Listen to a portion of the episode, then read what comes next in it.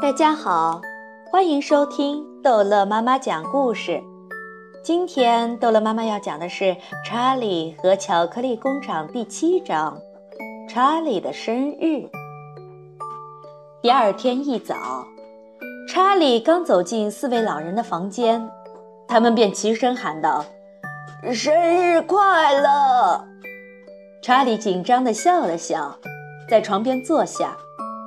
他用双手小心翼翼地捧着他的礼物，他仅有的礼物。包装纸上写着“旺卡高级普惠尔奶油巧克力软糖，美味可口”。四位老人分躺在床的两头，他们靠在枕头上，急切地盯着查理手中的巧克力。巴克特先生和巴克特太太也来了。他们站在床角，瞧着查理。房间里寂静无声，每个人都等待着查理打开他的礼物。查理低头瞧着这块巧克力，他用手指慢慢地把这块巧克力周遭摸了一遍，他是那么动情地抚摸着。悄无声息的房间里，听得见巧克力闪光光的包装纸发出来的清脆的响声。这时，巴克特太太温和地说：“宝贝，如果在那张纸下没有发现你梦寐以求的东西，不必太失望。说真的，你不可能希望你像其他人那么幸运。”他说的对。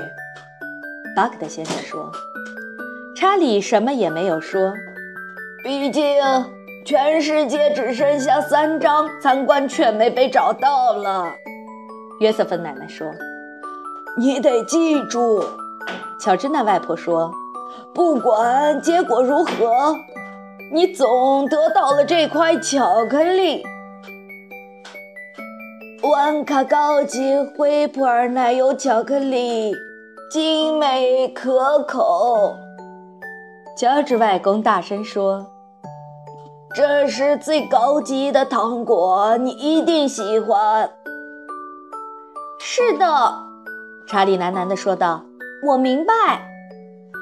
别去想着那些金参观券，好好享用这块巧克力吧。”乔爷爷说道：“你为什么还不把它撕开？”大家都明白，希望在这么一小块巧克力发现有一张神奇的参观券，那是可笑的。因此，他们都尽可能表现得十分温柔和善，这样可让查理不至于太失望。而且有一点，这些大人们也都知道，那就是，不管这种运气的机会是多么小，然而，机会。毕竟存在，机会就在这块巧克力里。这块特殊的巧克力就同任何其他种类的巧克力一样，有着可能藏着一张金参观券。这就是祖父母、外公外婆以及父母都集中在这个屋子里的缘故。他们实际上也同查理一样紧张和激动，尽管他们尽力装出若无其事的样子。你最好先把它撕开，要不然你上学就会迟到了。”乔爷爷说。“你干脆把它撕开算了。”乔治外公说。“打开它，亲爱的。”乔治那外婆说。“请打开它，你真让我等不及了。”一点一点的，查理用手指撕开一小角包装纸。床上的四个老人都前倾着身子，伸长了他们瘦骨嶙峋的脖子。突然，查理似乎有些再也忍不住了，一下子把包装纸撕去了一半。一块淡褐色、涂着奶油的巧克力掉在了他的膝盖上，根本看不见有什么金参观券。哦，就是这么回事儿。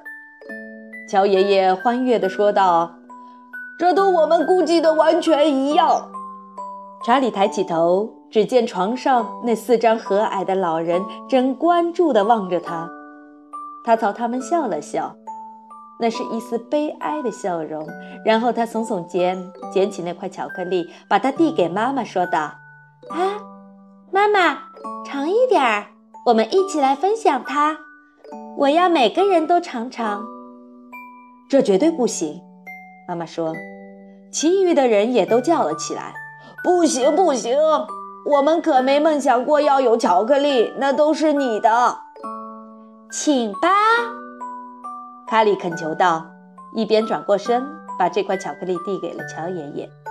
可他不肯，其他人一点都不忍心吃一点点。